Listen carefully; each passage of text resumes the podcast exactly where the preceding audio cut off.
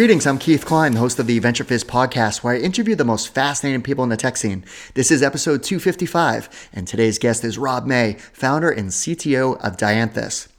I feel like this interview was long overdue, as I've known Rob for a long time. I probably first met him at one of the tech events in Boston, maybe Web Innovators Group or something like that. But it was during a resurgence of the tech industry in that region where a new crop of entrepreneurs were building companies, and Rob's company Backupify was one of the hot companies in the Boston tech scene. Backupify had raised funding from top investors like First Round Capital, Avalon Ventures, General Catalyst, Lowercase Capital, and top angel investors like Dharmesh Shah, Chris Sacca, and Jason Calacanis. It was a big deal because he chose to build his company in Boston instead of Silicon Valley or New York City, which really helped him make a splash coming from Kentucky. Since having a successful exit with Backupify, Rob has gone on to make a major impact to not only the Boston tech scene, but to the tech industry at large as both an entrepreneur and investor. His latest company is called Dianthus, the world's only AI first e commerce company, which is acquiring small to medium sized brands and helping them grow faster with a common AI platform that includes not just new technologies, but new AI centric workflows, processes, and ways of working. The company just announced an $11.5 million seed round of funding led by PJC underscore and Jason Calacanis.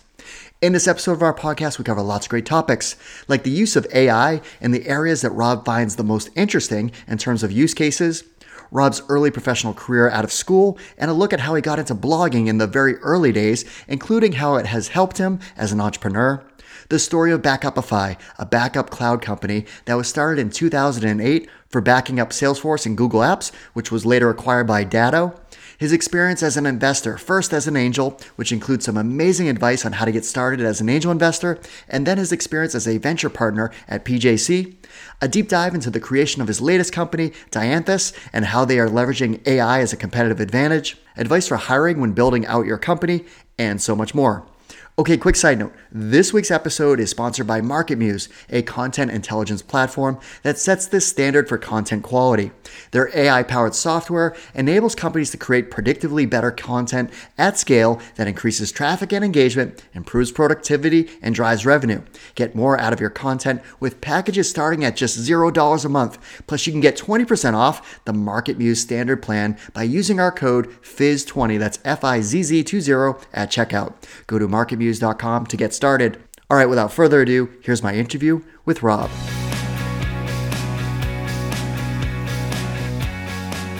Rob, thanks so much for joining us.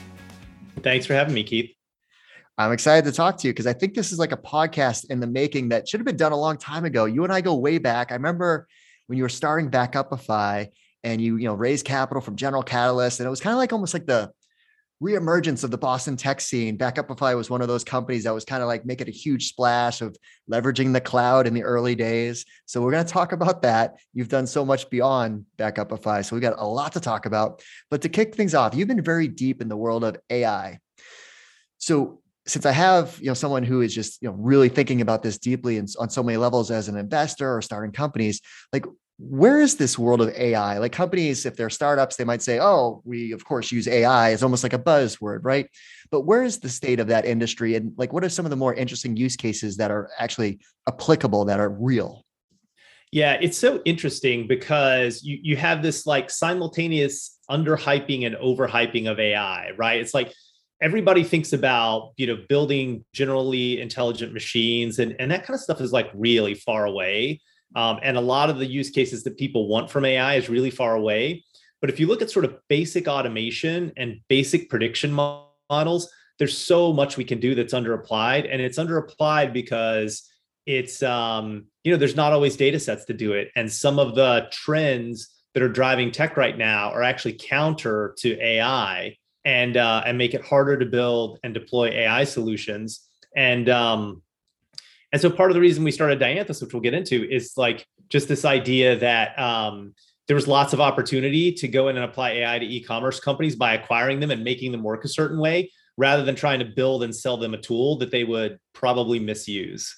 So to give you an example of like one thing that we did with our the very first company we acquired, uh, it's called Cuddle Clones. They had a product where you upload a picture of your pet they will airbrush out the background so you just have the head and they will print those on a pair of pajamas right for you and so you can have your your dog's face on your pajamas kids love it Um, and we had, and it cost them three dollars per pair of pajamas to airbrush out the heads. So we built a machine learning model that'll do that. And the company had tried before we we acquired them to do it, but again, you know, not having the expertise and the resources, and particularly with machine learning models, to know, hey, this is doing okay. Should I keep going? Is it likely to get better? Like managing some of these machine learning projects is difficult, and uh, and so yeah, so it like that one application will drop about seven hundred thousand dollars to the bottom line of the company wow. this year. That is so amazing. Has a big impact. Yeah, and then this is like a six week project. Yeah, and it's real. It's real tech. It works. Exactly. Does its job. Yeah, it's not just applying some overly used technology. Yeah, yeah. There's definitely a lot of people out there that are doing sort of like you know some basic data science. You know, you're you're you're running a simple regression and you're calling it machine learning, and uh, that's not the term that I would use, but um, but there are legitimately a lot of really interesting opportunities out there. Yeah. All right. So we got a lot to talk about. So let's dive into your background. Like, where did you grow up? What were you like as a child? like a lot of people, I think they got into tech. I was a nerd as a child, right? I loved uh, I love computers. I love math. Um, I grew up in uh, Louisville, Kentucky, and um, went to high school. Played basketball. Right, was was pretty active with that. Uh, and then went off to the University of Kentucky. Um, you know, it's so funny being up here in Boston where people went to much better schools uh, than I did. But um, like, I never even thought to like I, you know, I had good test scores and everything else. I never even thought to apply to a good school. I just thought I, I applied to schools based on like their sports teams and the weather and went to Kentucky. I had a great time. You know, they won two national basketball titles while I was there and, uh, uh, you know, got, got a decent education. Um, and uh, I studied electrical engineering uh, with a focus on um, chip design. And then I, I also got an MBA. They had a Kentucky had a dual degree program where you got a bachelor's degree in, in the engineering discipline of your choice. At the same time, you got an MBA, and it was a five year program. So I went and did that. Uh, did some co-op stints at Lexmark, the printer company, while I was there in Lexington, and um, and then uh, went down to work for Harris in Florida uh, on the Space Coast, as they call it, where all the you know NASA and Kennedy Space Center and all that stuff was at the time. And uh, did a lot of computer chip design and had a really good time with that. Started work on a master's degree in computer science down there with a focus on AI. And um, and this was actually probably like 2004. Uh, and I actually quit the program halfway through because I felt like AI was just not ready. Right at the time, it was a lot of symbolic logic programming in Lisp, and um, I stayed very interested in the field and connected to the field, but ultimately decided, you know, when I left Harris and moved back to Kentucky uh, for a while that it just wasn't, um, you know, AI wasn't ready for prime time. So moved back to Kentucky and worked for a couple of different companies there. Um, I, I, I bought a franchise for a while, which was a you know unusual career step. I didn't like it, so I sold it back off. Um, what and then was worked, the franchise? Uh, so it was called Velocity Sports Performance. It was like uh, run faster, jump higher, you know, elite athlete training. Um, a lot of fun to run, uh, but not not that profitable and uh, some you know some I, I, learned a lot about you know business models and management and stuff like that. And then i um i went for to work for a company called stone street one uh, which built embedded wireless software. So um, that's where i got into sales engineering and business development. I learned a lot about sort of you know contract management and sales and stuff like that. Uh, and then i was one of the first employees at an online media startup that was based out of louisville. And uh, we were making a bunch of like highly targeted online video content and this was in 2008 2009 timeframe so before it was cool to do and uh, you know we ran out of money because of the financial crisis at the time and uh, but i learned a lot about fundraising from working directly for that ceo and uh, that's when um, that's when i started back backupify although the company the company that went under we had 15 employees uh, other than me and the founders uh, the two founders. And um, in the worst economy in 50 years i was able to place like 12 of those people in uh, other jobs. It's what it's kind of what I focused on at the time. It was one of my sort of proudest moments as a manager because um, it was a lot of work, but um, but was able to find most of the people that worked for me jobs. And then uh, and then I went and started Backupify, which was initially a side project, but obviously turned into a pretty big company. Um, but along the way, you were an early blogger. Yeah, I started blogging in 2003, back when I worked at Harris mainly because I, you know, I was sort of a geek and wanted to play around with software. There was software at the time called Movable Type. Um, every time you made a blog post, you had to recompile the whole site, which was, uh, you know, what sounds nuts today, but that's how movable type worked. And, um, you know, and I learned a lot about uh, sort of getting, you know, media attention and how how things worked. And for a while, uh, my blog had a page rank of seven because Google in the early days, you know, didn't adjust their PageRank algorithm for blogs. And so as I got a lot of incoming links and blogs had a lot of links, uh, so I, so I ran this little side business for a while where I would buy uh, websites, you know, that had a two or three page rank and just link to them and do nothing else, right? And just link to them for a couple of months. Their page rank would go up, and I'd sell them off for more money. Um, that was a whole little uh, little side business, and uh, yeah, the blogging was fun. And I used to write a lot. I mean, in the first five years, I wrote 3,700 posts on that blog. Wow. And what what type of yeah, what content? Yeah, it was all about business and business news and things that were going on. You know, there weren't um, when I started, the aggregators hadn't come out yet. There was no Reddit or, or Digg or anything like that. Um, there was no Twitter, and so people looked to blogs for a lot of. So a lot of the posts were short, right? But um, people looked to blogs for a lot of that news at the time. Um, you know, related story to that when Reddit came out. Um, the thing that I tell tech people that actually I think they find most impressive, my username on Reddit is Rob R O B Wow. Like I was super, super, yeah, I was super, super early and uh, super early user and have been on a long time. I had, had never posted that much or used it very much, but um, but yeah, you know, used to used to try all those tools. And so yeah, I was an early blogger. It taught me a lot about you, you know, the way you get to be a better writer is by writing a lot. So I became a better writer. And um, and it really helped me when I went to raise money for Backupify. You know, Rob May is a relatively common name. Um, Robert May is the name of the guy who wrote Rudolph the Red-Nosed Reindeer, and, and several other famous people have been named Robert May. And so I would go into the venture capital firms in, you know, 2009 and 2010. And, you know, they would ask the question like, how are you going to stand out? You know, it's hard to acquire customers. And I would say, like, look, I would give them the statistics on the name, you know, Rob May. And then I would Google and I would say, look, like six of the first 10 links are me. And I will do this for the company as well. I know how to play this game. And I think that's part of the reason that part of the thing that actually helped me get get financing. So that is hysterical. So what brought you to Boston and, and what was the side project that morphed into Backupify? So when I started Backupify, I was actually trying to raise money for a different company called Game Jabs. So as you know, like you and I talked about before we started the podcast, I'm a huge college basketball fan. And what I wanted was I wanted to be able to follow people's tweets about a certain basketball game without having to follow them all the other times on Twitter. Right. Cause like maybe I want to see all your tweets about the Kentucky Duke game, but I don't want to see all your other tweets for whatever you tweet the rest of the time. So we were building filters for that. And um, we were trying to raise money for that. And that was my focus. It's called Game Jabs. And I had built Backupify as a side project because a friend of mine was like, um, a guy named Charlie O'Donnell out of New York. It was actually his idea. Yeah, Brooklyn and, Bridge Ventures. Yeah, Brooklyn Bridge Ventures. Yeah, Charlie. And, and Charlie had basically was like, oh man, he's like, Yahoo bought Flickr. They're going to screw it up and lose my photos. I'd love a backup. And I was like, huh, backing up online content. That's interesting. So, um, so we kind of built that uh, under the premise that, um, you know, it would be like a small side project. Uh, I took on a co-founder, uh, a guy named Vik Chadha, who, who still lives in Louisville. Um, Vic and I started building this out and, um, and I sent it to Dharmesh Shah because Dharmesh and I had never met in person HubSpot was small. HubSpot was like a year or two old at this point, so still pretty small. He had a lot more free time than he has today. And I didn't send it to him for investment. I just said like, "Hey, what do you think about like we had struck up a relationship online, right? For as early bloggers." So I sent him the uh, I sent him the thing, and I was like, "Hey, play around with this. What do you think?" And he emailed me back in like a day and was like, "Huh, this looks really interesting.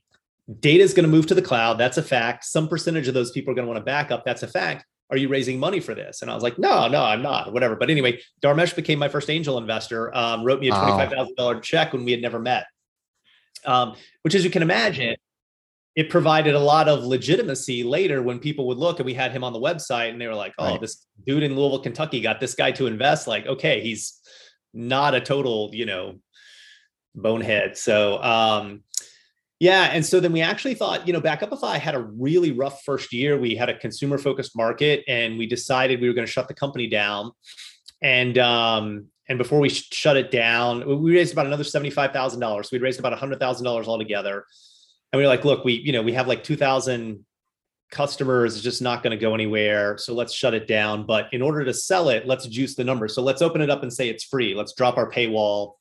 And, um, when we did that, we started working on selling it. We still didn't sign up a lot of people, but TechRepublic a couple weeks later wrote about us dropping the paywall. We got picked up on Techmeme and we signed up like 10,000 people the next day. Mm-hmm. So suddenly it was like a bunch of VCs started calling us, right? And we were like, wait, wait, wait, this is interesting. Um, maybe we shouldn't sell this. so, you know, we're going to sell it for a couple hundred thousand dollars or whatever we could get for it. And um, so, uh, yeah, so then I got I got a call from from First Round Capital, uh, Jason Calacanis, some some different people like that. Um, Sim Simeonov, who was at General Catalyst at the time as a tech advisor, called me and, and pulled us into GC.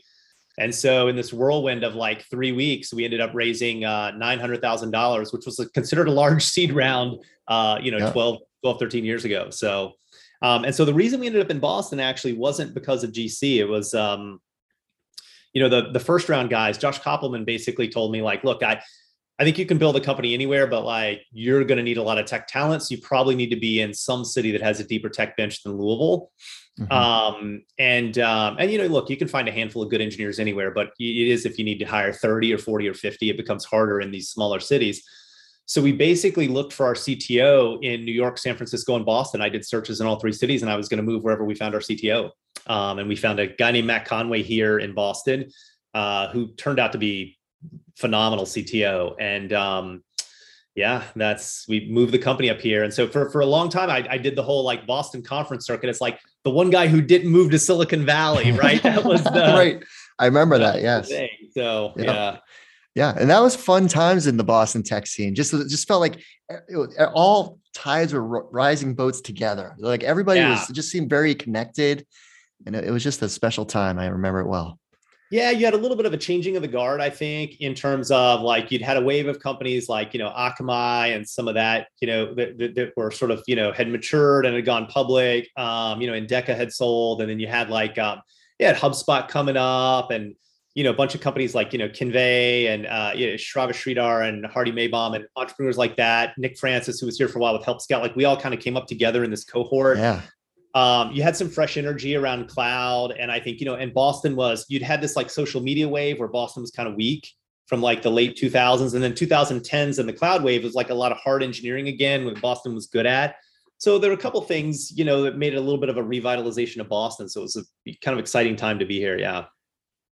So Backupify ended up, it was really backing up Salesforce and Google app data, right? That's kind of where you put your yeah. Yep. One one third of all data loss is user error. I still know that stat. And we we restored way more data than you would ever think. Um, and we so yes, yeah, so we pivoted from away from consumer into the B2B side, starting with Google Apps. And um, you know, had a, had still had a little bit of rough time, but what actually helped us was when Google started focusing on Google Drive rather than just Gmail, that really drove a lot of reason for people to want to back up their apps because these documents were important. You're sharing them with different people. Um, you know, and for a lot of people, for legal reasons or just best practices, they wanted an independent backup. They didn't want to, excuse me, just rely on Google. So, yeah, so that company, you know, I had a pretty good exit. I mean, at the time, I we definitely sold way too early. We were doing about 10 million in in revenue when we sold, and uh, I mean that company we did. It took us a while to get off the ground, but once we did, we did we did 1.8 million, then we did 4.3 million. Then the next year we did 9.8 million. So pretty wow. good revenue growth. Um, and right there at that 9.8, 10, kind of going into 10, we sold to Datto.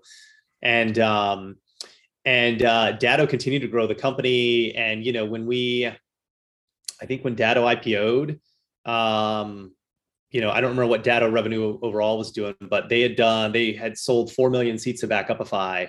And so, you know, I think it was doing over a hundred million dollars for for Datto as a product line. Wow, that is amazing. Yeah, which was cool. We we should have held we should have held on to it, but at the same time, part of the reason it grew so fast was Datto had this like incredible channel model where the right. managed service providers kind of took the products they were they were given. They had a lot of trust in Datto and the brand, and so um, yeah, so that was uh, that was cool. It was a lot of fun.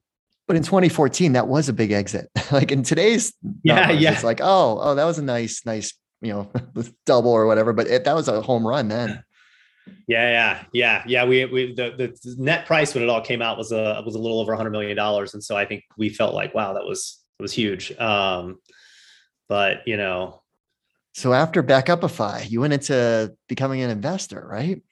Yeah, I, I, I looked around. So I took some time off and I looked around and I said, like, what technologies are going to happen next, and where do I want to build the next phase of my career? And I looked at blockchain, IoT, corporate messaging, and AI. You know, as we talked earlier, I had this thing for AI for a long time, and I'd seen some of the early progress that had happened in 2013, 2014, and I felt like something was happening there. Um, also bought a lot of Bitcoin at that time, which I wish I'd held on to, but um, and I helped, did hold oh, on to a little bit of it, but okay, but I, good. It was, it was four hundred dollars a Bitcoin, and I um, but I spent a bunch of it, like experimenting, trying to figure out like how does this work as a payment system. So like I bought a I bought a plane ticket and a hotel room and some stuff on Expedia and shopped you know online with it. So those were some expensive purchases in retrospect. Um, and so I uh, so so I came away, you know, uh, so first I leaned into corporate messaging, right? Slack, Slack had just been born, and I think we all knew that like email was you needed something other than email.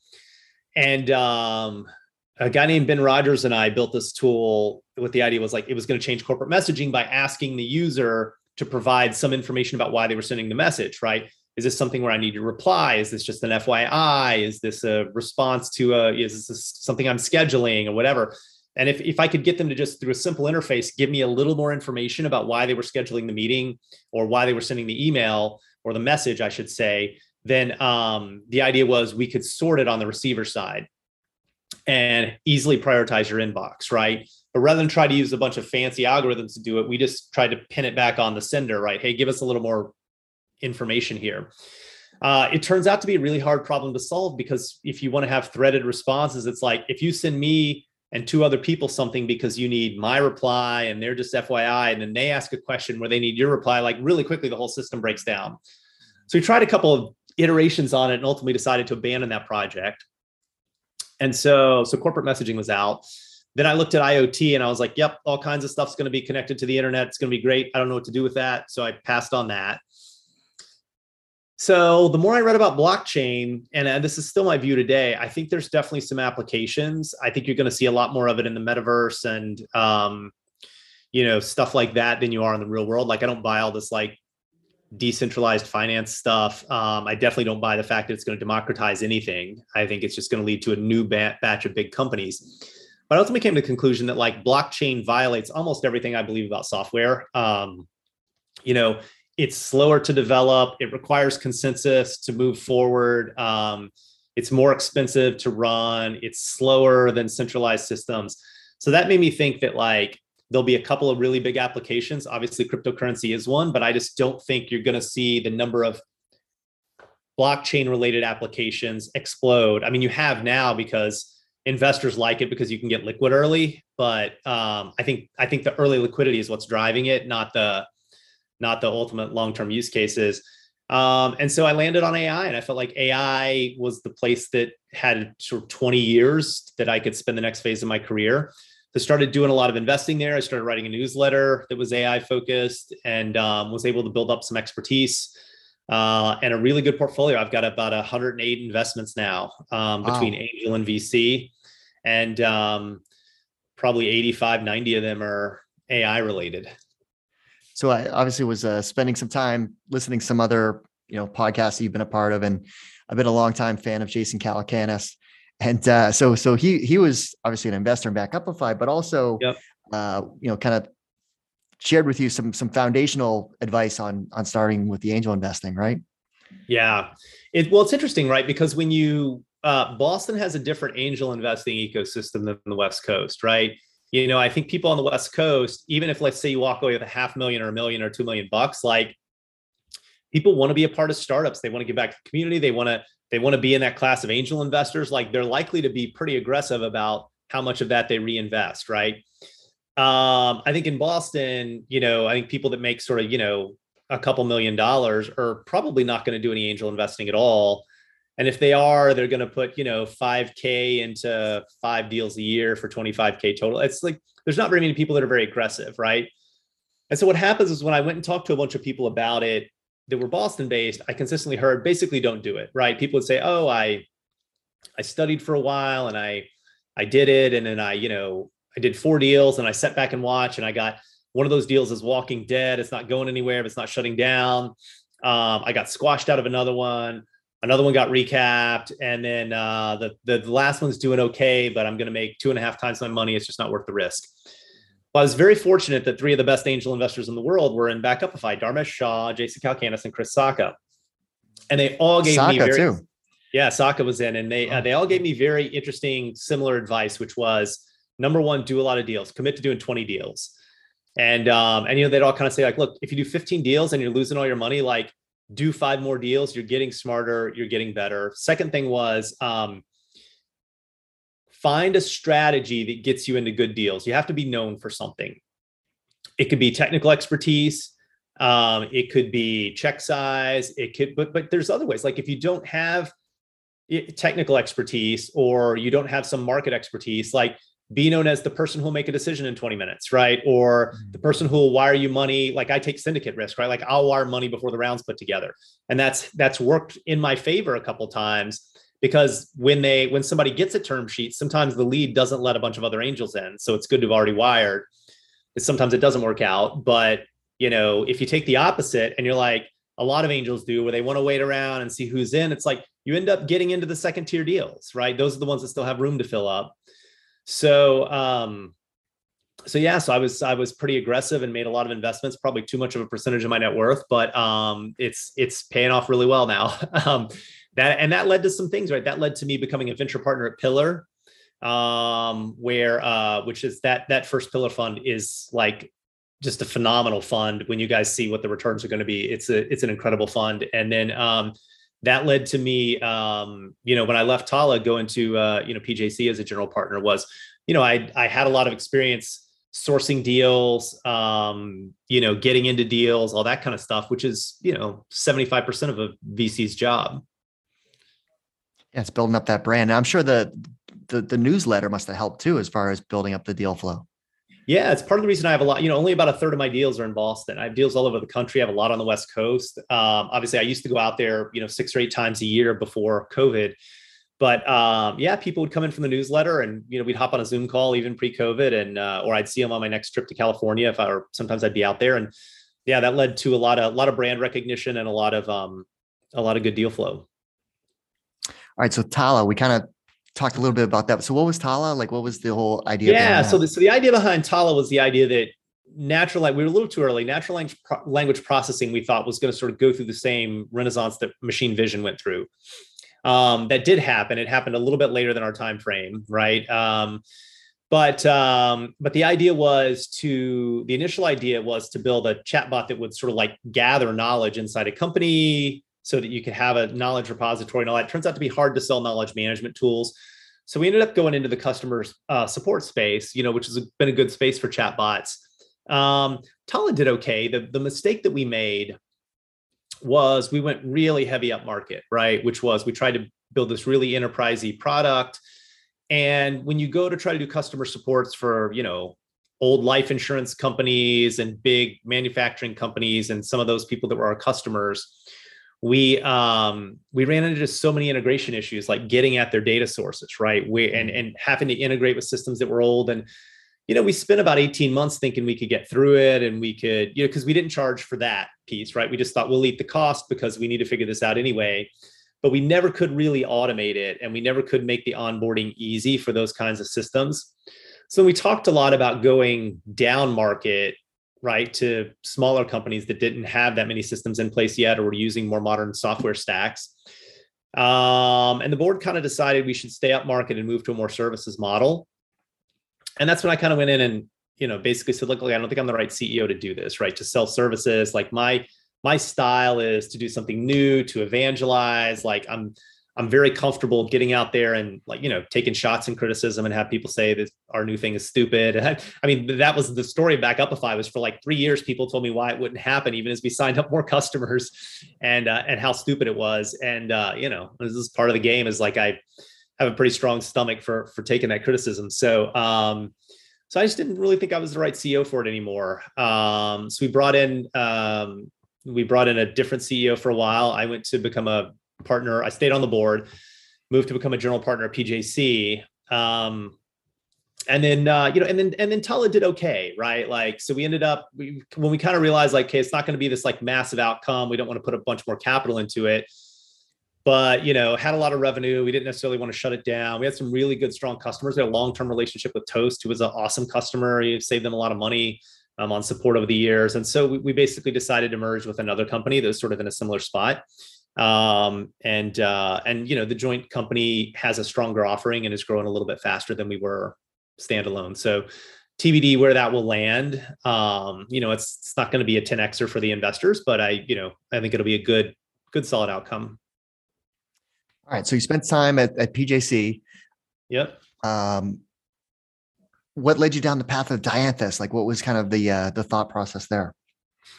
Well, uh, so it was a couple things, right? Um, I really liked the investing side, and I, I'll definitely go back to it at some point, and I'll definitely continue to angel invest. Um, you know, I've even thought about you know building out have a sort of old AngelList syndicate that I might, you know, revamp and stuff like that. So like lo- love sourcing deals, talking to entrepreneurs. Lo- and I, I really like what I really liked about investing was being able to sit on a board and lead around, right. And, and kind of help shape the strategy a little bit more was a lot of fun.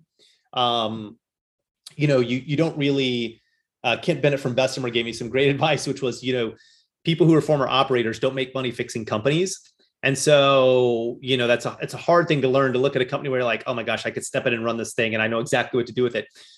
Um, but what I so what I so I, I didn't make that mistake. Um, I didn't invest in companies like that. But what I do like about it is, you know, there's a lot of entrepreneurs out there who just they don't have the right experience yet, and to be able to like give them a framework for like, hey, why don't you think about it this way?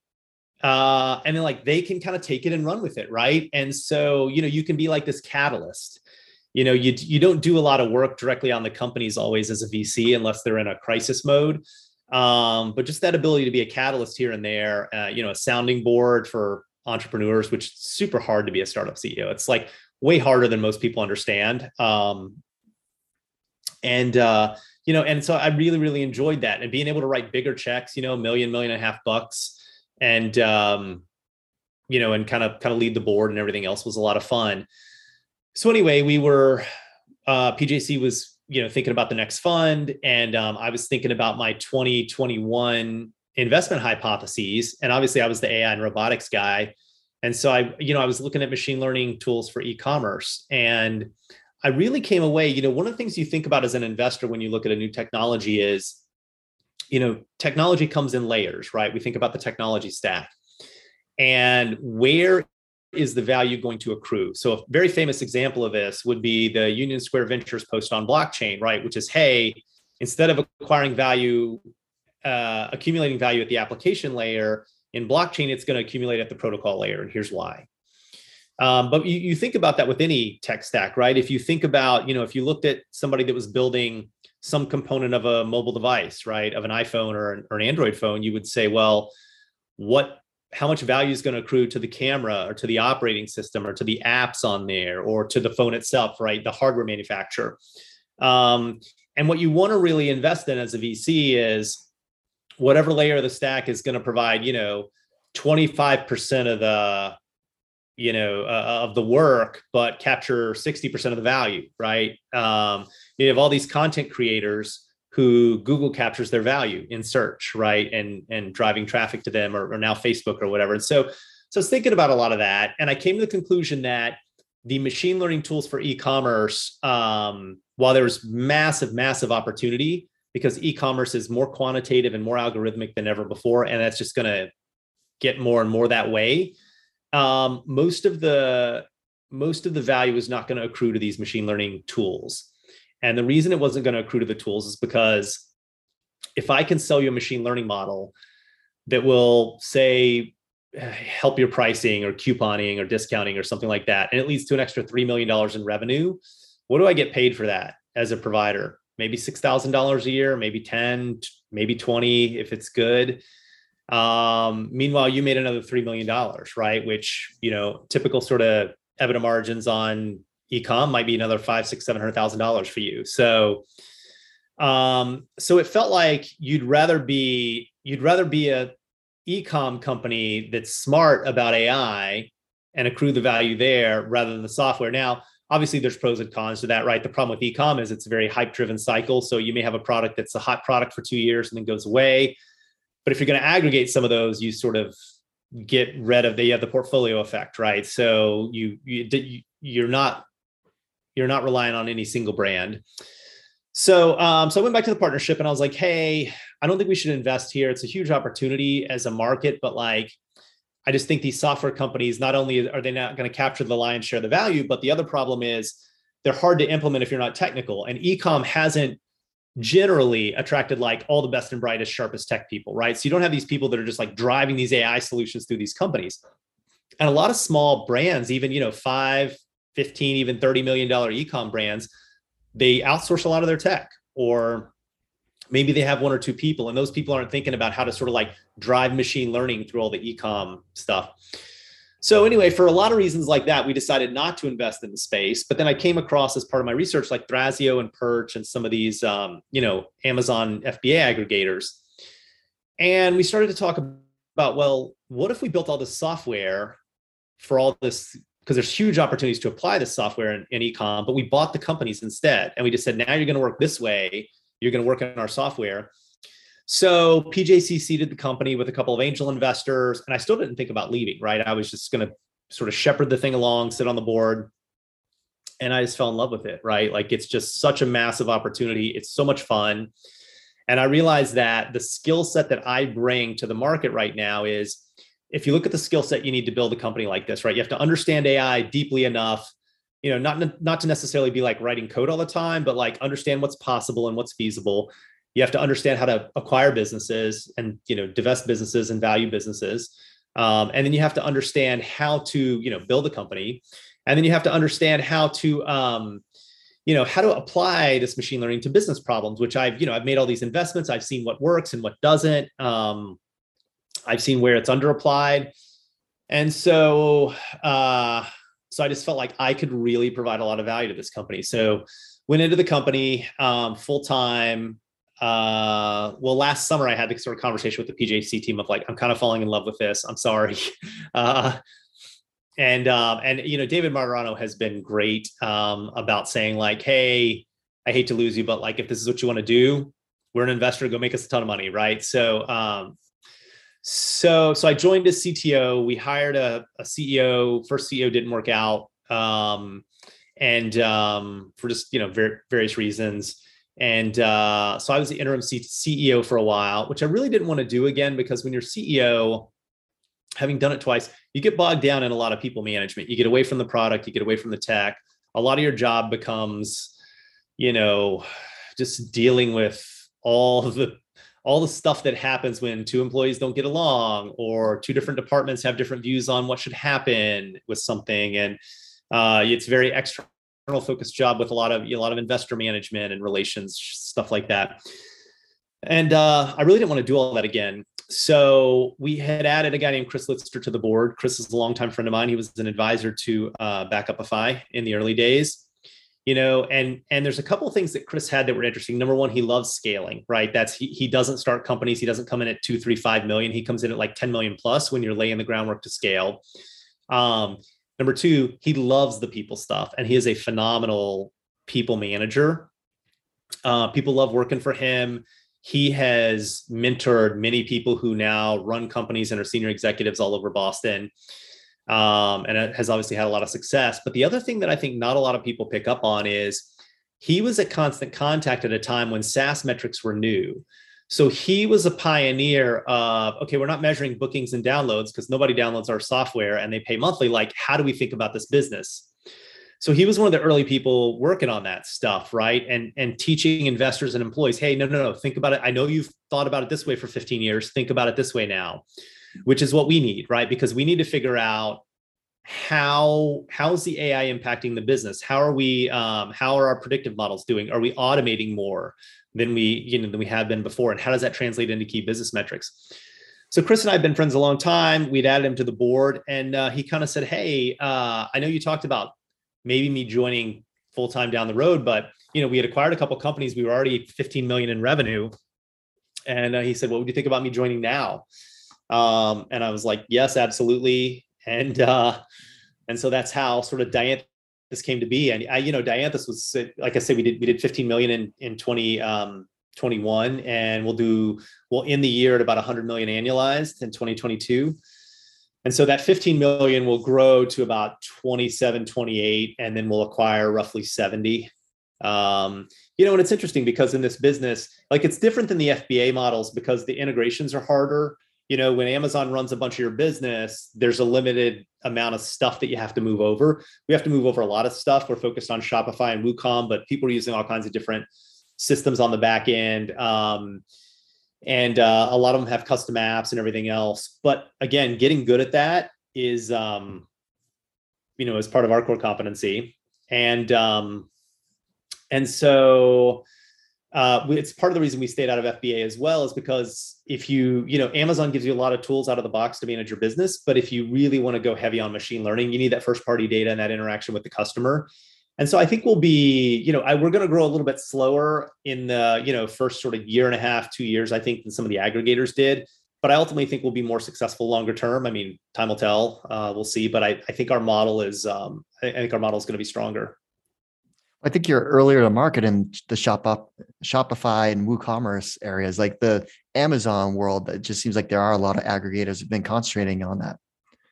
Yeah, there's only a couple people doing Shopify right now. Um, yeah. You know, the big one would be Open Store, which is Keith Rabois's company. Um, right. They have a very different approach for us. They're very focused on the valuation of the stores and uh, kind of take anything. We're we think of ourselves more. We don't really think of ourselves as an aggregator. We think more like a traditional e-commerce company. We have a merchandising function. We'll come up with new products um, and all that kind of stuff, but always with the eye towards how can AI help with this.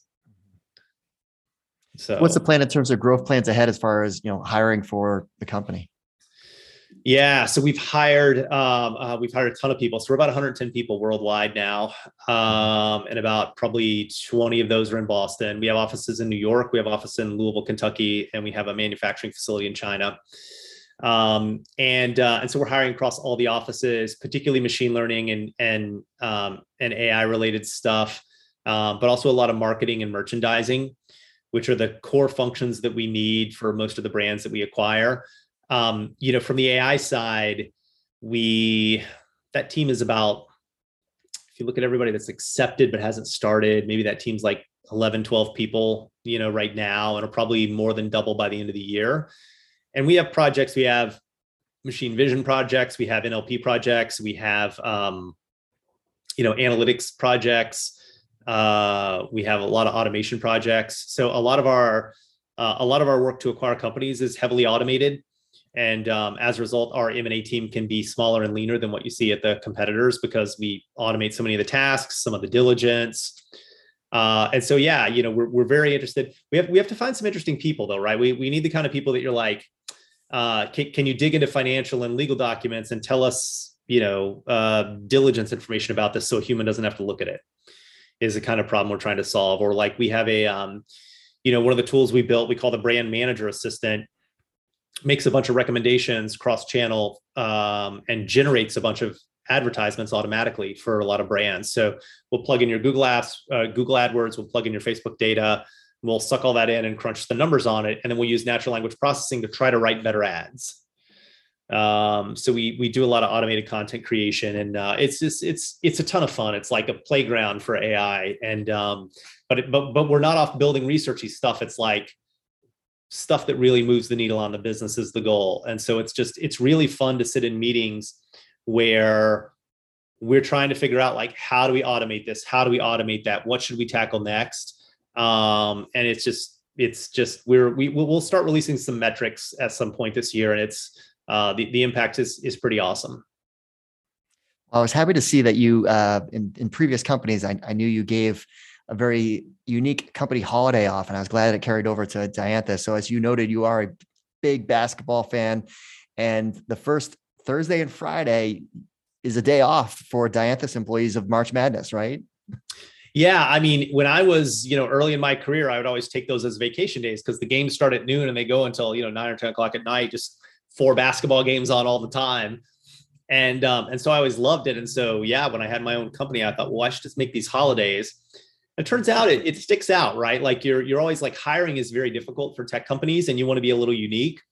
And when you tell people that, even if they're not basketball fans, they remember it as like, wow, this was this quirky company that gives March Madness off as a holiday. So if you have, you know, six job offers, uh, at least we we stay top of mind and and you know it's it's good to hire hire eccentric people into companies a lot of times. And so if you have a little bit of an eccentric holiday plan i think it I think it helps. Like so so what have been like the biggest lessons learned? You've built multiple companies now. You've been on the investing side which i think adds as a benefit of helping you build another company. So what's been the like the biggest lessons learned throughout these different entities? Um wow. You know i think there's a lot. Um one is i think i think so many people in the ecosystem both the startup ecosystem and the venture capital ecosystem consistently miss the power law effect right? Like they know cognitively that it works that way that your winners drive you know all your returns um but they don't invest that way their time or their money right? You know people people are still looking for more of a sure thing. They're looking not to lose money you know they're looking not to go to a company that might go bust. Um, and i just i think that's a mistake. I think you got to take some risks and some gambles um, if you want to want the chance to win big. Uh, so i think i think that's a big one. I think probably one of the most unique lessons is the fact that a lot of times you're really star talent uh, ha- has pe- people that are like the top half of 1% in a lot of what they do, particularly in tech, the resumes a lot of times resemble the people in the bottom 10%. They've been all over the place. Like when I see a resume that's like they're all over the place, it's like, what are you doing? What are you trying to figure out? There's a really good chance it's like somebody that, you know, can't focus and can't keep a job. Or there's a chance sometimes they're a brilliant polymath who's like bored at a lot of places. Right. And so you have to interview those people. And I think a lot of times those people don't get interviews. Uh, and, and, and so um, it's, you know, for the companies that I run, I always encourage managers hey, make t- 10% of the companies, 10% of the candidates that you interview should be people that don't meet the job requirements. Um, and that's a way to sort of gut check are your job requirements accurate, right? Because everybody's, you know, five years experience on this, seven years in that, must know these skills. Like, I don't know, your best people can figure out almost anything pretty quickly. So I, I think some of those things are a little overrated. Um, so I think that's important. I, I think understanding that your financing plan, I, pe- people sort of raise financings in certain ways and try to compare themselves to other people.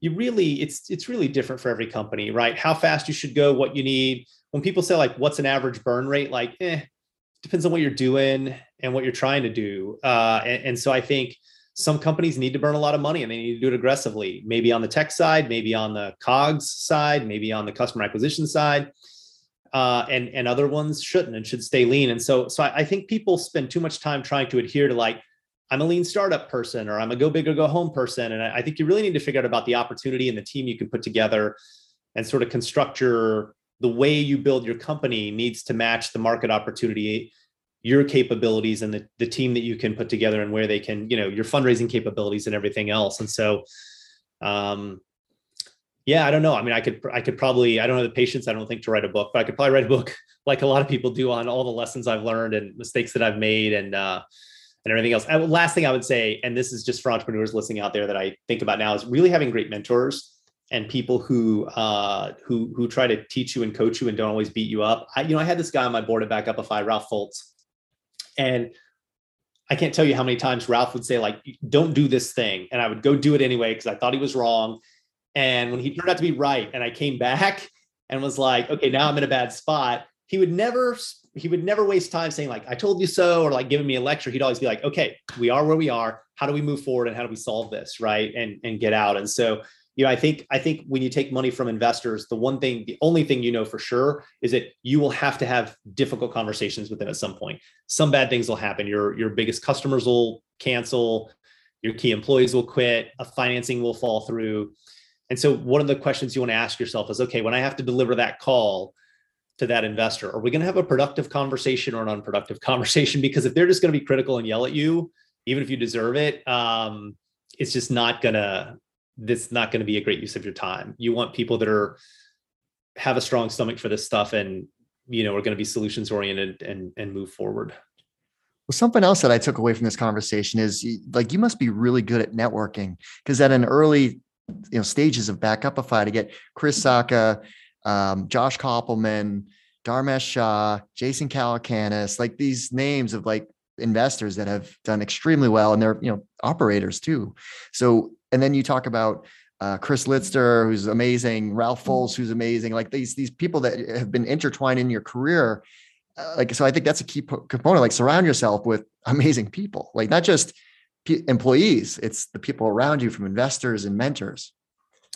Yeah, and it's it's interesting, right? Because I think people want I think the key to networking is actually do something, like not just go to networking events. I think a lot of people think, "Oh, I'll go to these events and I'm going to talk to people and that's how I'm going to meet them." But but I, I always encourage people to like write or read or do like just do something to stand out. I mean, like, look, you do a podcast, so you know, like there's a big difference between calling somebody and be like, hey, we should catch up and have coffee. And they're like, maybe right? Whereas, like, do you want to be on my podcast? Like, podcasts are fun to do as a guest, right? You get to answer questions about what you know about. They're fun to do as a host because you get to meet a lot of people and learn a lot. And like, and and there's very few people who like are to say no, right? They're to try to squeeze it in. And so, I think you know, doing some podcasts, uh, writing something, writing your opinions, like. I can't tell you how much stuff I've written that's wrong or bad, or even company ideas I have that didn't go anywhere. I mean, we talked about the corporate messaging thing earlier. Like, nobody remembers any of that stuff really, right? They tend to remember the stuff you did that works. And so if you write 20 bad blog posts, but um, you know, you write one good one that makes the way that, that makes somebody like a like a Ralph Folz or go, you know, think like, wow, this guy's interesting and has some interesting ideas. Uh, it just it makes you stand out. And so I always encourage people like try to stand out, run a group, start a club, do a podcast, write a newsletter, and then and then just stick with it. Like I know it sucks, man. I write, you know, I write this AI newsletter, and sometimes it's like, uh, sometimes it's like I'm out on a date on like a Saturday night, and I'm like, I know this sounds lame, but like I got to get home and write my right. newsletter for Sunday morning, and uh, you know, it's uh, but it's but sticking with it and trying not to miss more than a couple weekends a year um, is uh, even when I know nobody who reads it reads everyone, right? And that's not my expectation, but people stay subscribed to it. I mean, it's got 30,000 subscribers, right? And they stay subscribed because if if one out of 10 catches your eye and like four times a year you get something interesting from it, it's worth having it in your inbox, right? And so I just so much of doing this is just consistency and sticking with it. And that really leads, I think, to better networking. I, I, I got to double down on that, Rob, because that's VentureFizz was a side project. I was at Head, Headhunter running my search firm, doing great. I was like, I keep tabs of who's getting funded, what events you should go to, and jobs. And I share that with job seekers and candidates. like, I just put this on a website. I don't know, like maybe yeah. people find it useful. And next thing you know, VentureFizz started to develop into what is now my full-time, you know, self-sustaining business model. So you never know where those little meaningful put information out there so that other people can benefit where that is going to lead to. So I agree. Yeah. Yeah. And it also shows it just it also shows the people like because I mean you know because you went through straddling both worlds for a while right and it's hard it's like mm-hmm. you know people have kids they have jobs they have everything else and to do these side projects they become time consuming you just got to find a way to make it work and stick with it and it'll normally become your full-time thing I think. Yep, exactly. Well, Rob, thanks so much for taking the time to walk us through all the great stories you shared, all the great advice. There's definitely a lot to take away from this one. So thanks for your time. Thanks for having me. Well, that's our show. I hope you found it useful and entertaining. If you did, please make sure you subscribe so you'll get future episodes. Also, please consider leaving us a five star review and share this podcast with all of your friends and colleagues in the industry. It all really helps us out. Last but not least, don't forget to visit venturefizz.com, the most trusted source for tech and startup jobs, news, and insights. Thanks for listening, and I'll see you next time.